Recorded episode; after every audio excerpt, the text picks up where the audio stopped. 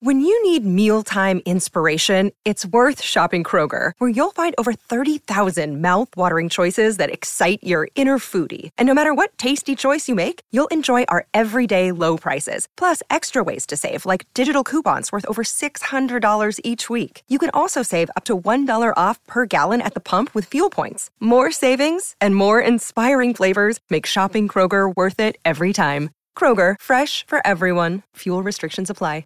The following podcast contains explicit language. Tell Mister Trump you want to meet him. I love you, Trump! Nobody used any racial slurs. Nobody called me the N-word. It's microaggressions. He does not support Mexicans, not Jews, not Muslims, not blacks, no one but his own kind, the rich. When Trump says we'll lose our country, that's not just a, I mean, maybe he's being a little extreme.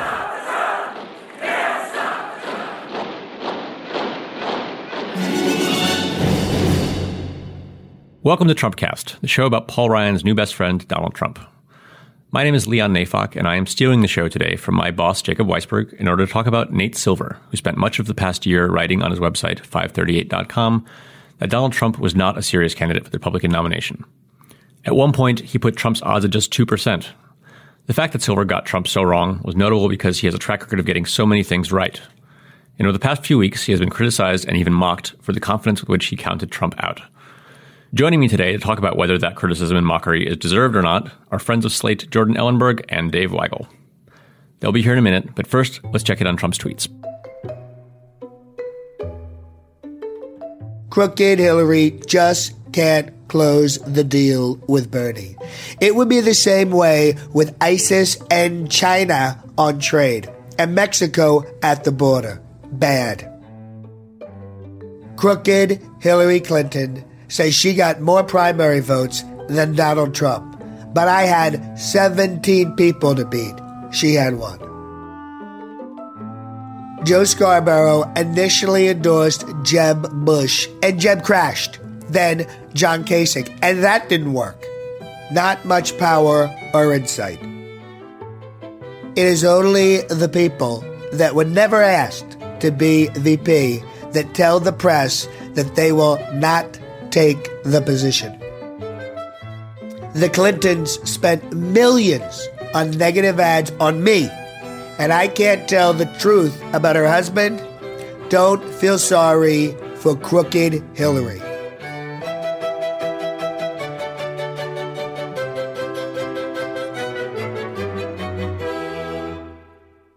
My guests today are Jordan Ellenberg and Dave Weigel. Jordan is a professor of mathematics at the University of Wisconsin-Madison and the author of How Not to Be Wrong: The Power of Mathematical Thinking. Hi, Jordan. Hi. And on the other line is Dave Weigel. Dave is a national political correspondent for the Washington Post, and he has a book coming out about progressive rock. Hey, Dave. Hey, good to be back. So to start, I wanted to uh, engage with what I think is sort of the most elegant and simple argument I've heard from a number of Nate Silver defenders who say that Nate did not say a Trump nomination was impossible, only that it was unlikely, and that the fact of Trump's victory does not magically make that wrong. Trump's victory was unlikely. They say Nate was right. So uh, I wanted to know what uh, you guys think about that. Jordan, uh, let's start with you. How should I think about that argument? Yeah, so I'm definitely supportive of that argument, and I'm strongly in the leave Nate Silver alone camp on this one. I think somebody who a year ago, or even in January, thought it was likely that Trump would be the nominee, I think that would have been an incorrect statement at that time, even though it came out being correct, right? If you buy a lottery ticket and, you sh- and you're sure you're going to win, and you do win, that doesn't make it a good decision in retrospect. Right. Uh, and so when Nate said Trump had a five percent chance to win, you're saying, well, he did have a five percent chance. And it just so happened that that reality happened to fall within that five percent. Right. I mean, improbable things happen a lot, right? I mean, there's a lot more than twenty things you could ask about in this world. And given that, there's a lot of five percent chances that are coming true. Uh, Dave, what about you? Do you buy that? Does that convince you?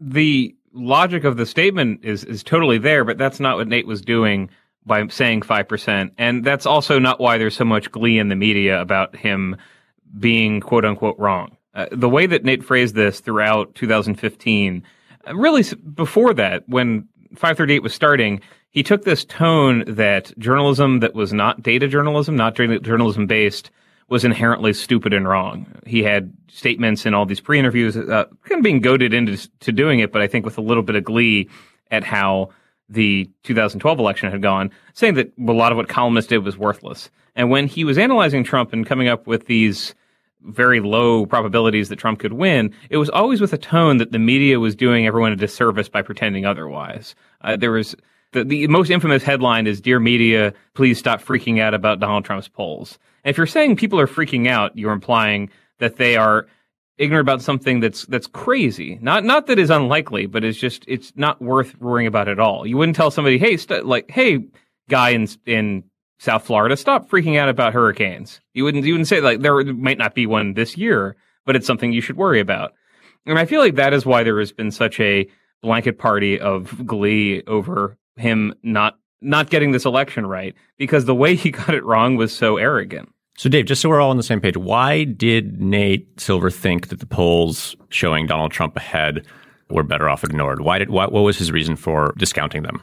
So I actually think his explanations for this, as he's been humbled into making them, have all been very good and correct. And it's the, the Republican base, as we understood it with the limited number of elections we had, was not inclined to give someone like this a nomination. It just it just hadn't recently, even in anger swells that we've seen since Barack Obama was elected president, it didn't tend to reward somebody with all the heresies of Trump just because he was he was oppositional.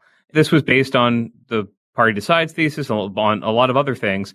It made it made sense. I think had he just said, uh, it's unlikely that, that Trump will win, I don't think you would have seen quite the same level of, of mockery of it. And I should say, since Trump started winning, the analysis that he and Harry Enten and the rest of that team have done of who these voters are has been very good, but the problem is a lot of the media ignore it and just kind of cover Trump as a goofy point hundred cameras at him phenomenon. The the analysis of who actually proved them wrong, I think, has been good and sort of cr- uh, crow eating, but the analysis of why it, it could never happen was silly. And I think I think he's explained that enough by now. Well, so you you, you mentioned uh, the Party Decides theory. Can we just mm-hmm. go back to that for a second? I, you wrote a piece back in December Uh, saying that data journalists, uh, Nate Silver among them, were, were missing something. That there's, there's this huge story uh, that they were just not taking seriously. So now that now that Trump is the presumptive nominee, can, can you just describe for me, what do you think he missed? Uh, what were his assumptions that turned out to be wrong? That article wasn't even about me being right or anyone being wrong about who would win the primary. It was just that right. The binary question of who will who will be president, this guy will, this guy won't, or who will be the nominee. Well, it was a very non-binary question this time, which is part of the problem. Right, but it, somebody wins an election, somebody loses. So if all you're interested in is somebody winning the election, then indeed you could ignore a lot of other trends. And uh, I always think our old colleague Matt Iglesias said this about Romney. I, he sort of, with a bit of bit of disdain towards how much political media there is, said if you just ignored all political coverage for the year up to Romney's nomination, you would have assumed Romney wins the nomination because the polls said Romney would win. And you could have done the same with with Trump. And the point I was making is just that the worship of predictability or, or prediction and odds and trends was ignoring this insane phenomenon happening across the country called the, the Trump movement. It would have led you to ignore the Bernie Sanders movement, too. And the kind of the formative experience of my reporting life was Ron Paul's campaigns for president, where somebody who never was going to win and indeed did not win ended up moving the direction of the party and creating what looks minor now because Rand Paul, his son, did so poorly, but really did radicalize elements of the party. And before that, I was kind of a history nerd, and I thought Goldwater was interesting, even though he didn't become president because he radicalized the party. So I thought that the everyone in the media shut up and stop panicking about this argument made by not just Nate, but I mean, much less excusably by a lot of replacement level pundits just who didn't even bother to talk to voters and just said we should all ignore these trends. They were missing this huge phenomenon that is changing one of our two political parties into something kind of dark and, and more like the French National Front than the party we're used to. Right, but of course it's not Nate Silver's job to tell that story, right? I mean, Silver is not right. a guy who's going to talk about the meaning of politics. That's not what he's doing, right. right? He's there to talk about what's likely to happen and what's not likely to happen. So I think it's unfair to to blame Nate for missing a story that's not on his beat. No, and I, I actually, I come I come not to bury Nate Silver, I, and I really do think he's, like I said before, he's he he he's eaten a lot of crow, and what, he, what when there is election data to crunch, they're very good. It's more the people who's, who then spun off that to say, why is the media spending all this time on this on this Trump phenomenon, or, and then just as a second order on the Bernie phenomenon? It's more when people used the crutch of, well, Nate Silver says this to say that the media should cover something less or ignore something. I thought that was the mistake. But one of the one of the pieces of evidence that that Nate, I think, used to to defend uh, dismissing Trump as a serious candidate or, or or a meaningful movement was that the polls that you might look at as evidence of a, of a movement were unreliable, right? So so so these were pre-primary polls. And in the past, pre-primary polls were not uh, reliable. They, they they they they didn't really tell you much about what was going to happen when people actually voted. So th- that gets me back to this question of, like, can we really say now that Trump is the, the presumptive nominee that his assumptions were wrong? Well, here's the thing. We come here to kind of a sort of, can we go philosophical? This is sort of comes to a deep philosophical point of, like, what do you actually mean when you say there's a five percent chance that something's going to happen in the future? Yes. I mean, and if you really drill down into that, it's rather confusing, right? Because what do you mean when you say there's a five percent chance it's going to rain tomorrow? I mean, it is, it either is or is not, right? After the fact, it either it did or it didn't. Well, what you actually mean, I mean, if you like drill down into what a meteorologist is doing, is you say, if you look at days that were like today, where the conditions were similar to what they are right now, and if you're a meteorologist, you have like thousands and thousands of days like that, right? You say, like, in how many of them did it rain the next day? And maybe that's one out of twenty. Now, sometimes you're in a situation where the conditions that currently obtain just don't really have any comparison. They're really not very much like any particular conditions that have arisen before. And in a context like elections, which is like um, where you have many fewer data points than you do for weather, that's a much greater danger. Now, here's the problem if you're Nate Silver. If you're Nate Silver and something truly weird is happening that's kind of unprecedented and doesn't really have a match in previous elections, And, and, you know, you have this website that you run, and there's like a lot of money, and a lot of people are looking at it. I think you can't really say, okay, this is different, and we have no idea what's going to happen, and it would be inappropriate to, like, put any numbers on the screen, right? He can't, I mean, as I understand it, he can't actually do that, right? I don't think that'd be economically advisable, no. And but I guess getting back to what he was saying at the time when he, he, he gave that low probability, the tell, everybody stopped freaking out post was the the argument was that these early polls are unreliable, which is sometimes true.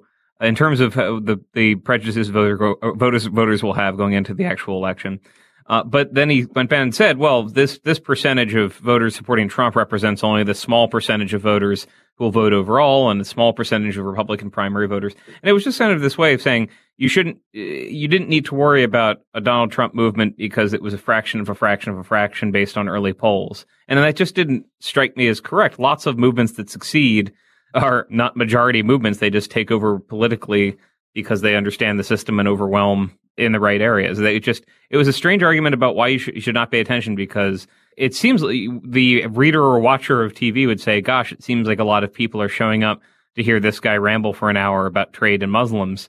And the response from, from five thirty-eight was, yeah, but that's not that many people. And that just didn't seem like a good way to cover the election. So what would have been like the more responsible or mathematically sound way to interpret what Nate was saying? When he says he has a five percent chance, this goes back to your to your point about the weather. Like, for I think for non-stats people like myself, there's something non-intuitive about the idea that, that say, Trump had a five percent chance of winning. I, my, my my brain immediately wants to know, like, five percent of what? What what information is contained in that forecast, Jordan? Well, so again, I think this is where it gets complicated, because you could say that it means under five percent of similar situations. You know, in similar situations, the guy who was like Trump won one out of twenty times, but there probably aren't enough similar situations for that to really make sense. Probably the best way to think of it is that it's expressing some kind of degree of belief. Actually, you know what I like to do? There's a, now, unfortunately, I don't have this website in front of me, but there's a site where you can type in a probability and it translates it into baseball terms. So in other words, if you type in five percent, it'll be like, okay, a team that is down three runs and batting in the bottom of the eighth wins five percent of their, the time. And that's kind of a calibration for your mind, if you follow baseball, to say, like, oh, that's how unlikely it is. Like, if your team's down three in the bottom of the eighth, you haven't given up. You could win. Probably you're not. And that's kind of a way of thinking about what a five percent probability really means. You should also note that um, Nate himself, in a podcast the other day, talking about this whole thing, called back to his to his you know quantitative uh, forecast to two percent, to five percent. He said, you know, th- these weren't like the results of a model that I built. These were subjective odds that I gave. They, they, they were kind of arbitrary. That was a quote. Kind of kind of arbitrary. He said. So when I when I heard that, I thought to myself, well, these were predictions expressed as numbers that I, sort of in my untrained mind, uh, interpreted as statistical in some in some in some basic way. And so so I have a hard time understanding how that's not just punditry. Dave, what, what do you what do you think? I think the question's really only fully answerable by Nate himself, but it certainly sounds like it was just punditry. And it was punditry using the chits that he had from things that were not pure punditry, right? He might he might have felt in his gut four years ago that Florida was more of a Romney state than he than he predicted, but the data said this, so he went with that. And I think I think it was it was much more punditry, and I think he's he said as much uh, several times. He said this after the British election and the Scottish referendum, where he, both times he was called to analyze something he honestly didn't know that well. He was introducing himself to looking at data for the first time, and has and has apologized for being a pundit, which we know from the rest of his writing is the lowest thing you can be. It's it's some kind of, it's like a crustacean, something way down the food chain. Pundits are terrible. He, he apologized for being that, but he was he I think was compelled to be that way, probably for the same way a lot of people who know less about data wanted to underrate Trump. I mean, this was not something I really indulged in, although I think if you had run the election with the same facts a hundred times, and in some of those cases, Marco Rubio had not muffed it at the New Hampshire debate, it might have been a different primary. I think you still would have had that level of support for Trump, and it might have ended a little bit different. Who knows? And again, I, I, if I were to, if you were to line up all of the people in a tribunal who, who got this wrong, I think Nate was not the worst at all. He always, he always, no, he always caveated, and he always had re, um, reasons apart from that one media shut up, you're ta- to stop freaking out column. Apart from that, a lot of people, uh, I think, still the the Marvel No Prize has to go to Nick Kristoff, who just imagined a conversation with a Trump voter without talking to one. I mean, there are more than ten million of these people already. I don't think Nick Kristoff would put didn't even up... find a cab driver. Aren't you supposed to find a cab driver who's voting I'll for just Trump? Find a like, cab driver. I don't think he, I don't think Nick Kristoff would put up with me if I if I said let let me imagine a, a conversation with a Syri- with a Syrian refugee. What's what's he like? Let me just guess. What he's probably like. There was a lot of that that was much more harmful. Or what if Nate just started imagining taking polls? I imagined there was or... a poll. There wasn't one, but you know it would be good if there was.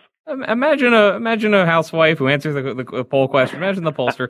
No, I, I think I think he was in, in, indulging in punditry there, and I'm just trying to back up and defend him a little bit and saying other people did worse. They just didn't have this patina of science behind it, right? People wanted to believe there's some reason they could ignore Trump or that Trump couldn't happen, so they said, "Well, Nate Silver says it," and no one else had that power. Uh, so he, he, he, I think he has reckoned correctly, you know, like Spider-Man failing to save Uncle Ben, using these powers he's, he's been given for something less highfalutin than he, than he could have.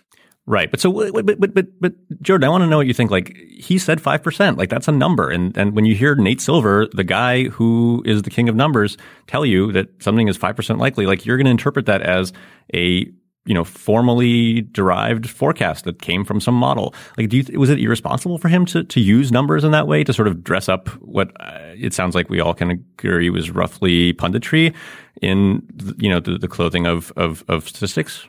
So this is where I feel like it would be super hard to be Nate Silver. Because like I said, I don't know the guy that well, but I mean, I sort of think of him as like somebody like me. I sort of put myself in his shoes, and I feel like I'm sure he doesn't really want to put hard numbers at a time when what you have, when like nobody's voted and you have these kind of pre-primary polls.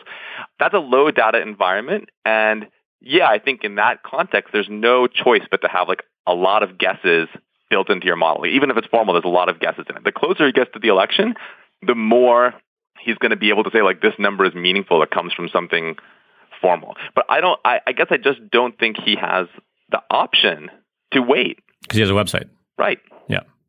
Um, okay. I want to ask one more question um, to sort of wrap this up. Um, in the past, Nate and five thirty-eight have been really, really, really good at forecasting general elections. I believe they got every state right uh, in twenty twelve, but they were very bad at forecasting Trump in this election, at least sort of in the macro sense. How should we feel about the site and about Nate and about his methods as they set about forecasting a Trump general election? So I think it's a huge net positive to have this in conjunction with the existing infrastructure of punditry. I think having this kind of like methodological diversity is a massive net positive. Um, I think that every single model is based on the idea that conditions now are in some way similar to conditions that have obtained in the past. If that's not true, then I think we should be a lot less confident. And actually, I have a question for Dave, which is, do you think there's going to be a big shy Trumpy effect? Like, is it, are there going to be systematically people lying to polls and saying they're not going to vote for Trump when actually they are? Well, I want that to be studied because I, I feel some of that might have already happened in Ma- in Maryland and Pennsylvania. Right. And Mary- Maryland's a good pla- a place to look at that example because George Wallace, when he ran in the nineteen sixty-four primary, did much better than anyone expected there. Same thing with Wisconsin. He did. He has outperformed when, when the the electorate was Republicans and ornery ex-Democrats. That's something that I'd want people with the brainpower of Nate Silver et al. to, to wrestle with before that we get to the election. I remember this coming up with Barack Obama in two thousand eight. I just saw no evidence based on recent elections with black candidates that there was a quote-unquote Bradley effect. There was an idea that people would tell a pollster they're voting for the black guy and not do it. I didn't see that, but the the, the kind of combination of toxic Trump favorables and slightly less toxic, maybe just food poison-inducing Hillary unfavorables, the combination of that, I think, does create this risk there. Uh, I should say that Democrats have their own sort of theory here, which is that there'll be people who tell maybe even their husbands they're going to vote for Trump, and then they'll come out and vote for Hillary Clinton. So this is this is like a general election that still very much needs needs actual data. I mean, the point is that if there are large-scale effects like that, I think there – I mean, again, Dave, you would know this better than me, but I don't think we've had, like, massive – like misstatements to pollsters in previous general elections. And if that kind of effect is in place in this election, then all bets are off, right? Now, we often haven't have misinterpreted, by we I mean people who are not us, have misinterpreted polls that were kind of wrong about the election as maybe people lied to pollsters. And what, for example, the victorious Obama campaign in two thousand twelve would say was, no, our data internally said we were going to win by this much. Romney's didn't because we modeled better than they did and we knew our people were coming out. And that's going to be another tricky thing about this election because the Hillary campaign is has always bet on just grinding this out by getting every single possible Hillary voter to the polls and knowing who they are and what their pet eats for, for breakfast and everything. And the Trump campaign is going to be, I'm Trump. Here's a big rally. Go out and vote for me. So it's going to be it's going to be really hard, harder to to predict from on that on that basis from the Republican side. I agree it's going to be harder to figure out what's going on from polls than usual, but I'm just being a pundit when I say that, not a mathematician. Jordan Ellenberg is, again, a professor of mathematics at the University of Wisconsin-Madison, and Dave Weigel is a national political correspondent for the Washington Post. Thank you both for joining me on the show. Thanks, Leon. Thank you. That is it for today's episode of Trumpcast. The show is produced by Henry Malofsky and Jason DeLeon. Slate's executive producer is Steve Lichteig. Andy Bowers, our chief content officer. Special thanks to John DiDomenico, our voice of Donald Trump. I'm Leon Neyfakh. Thank you for listening to Trumpcast.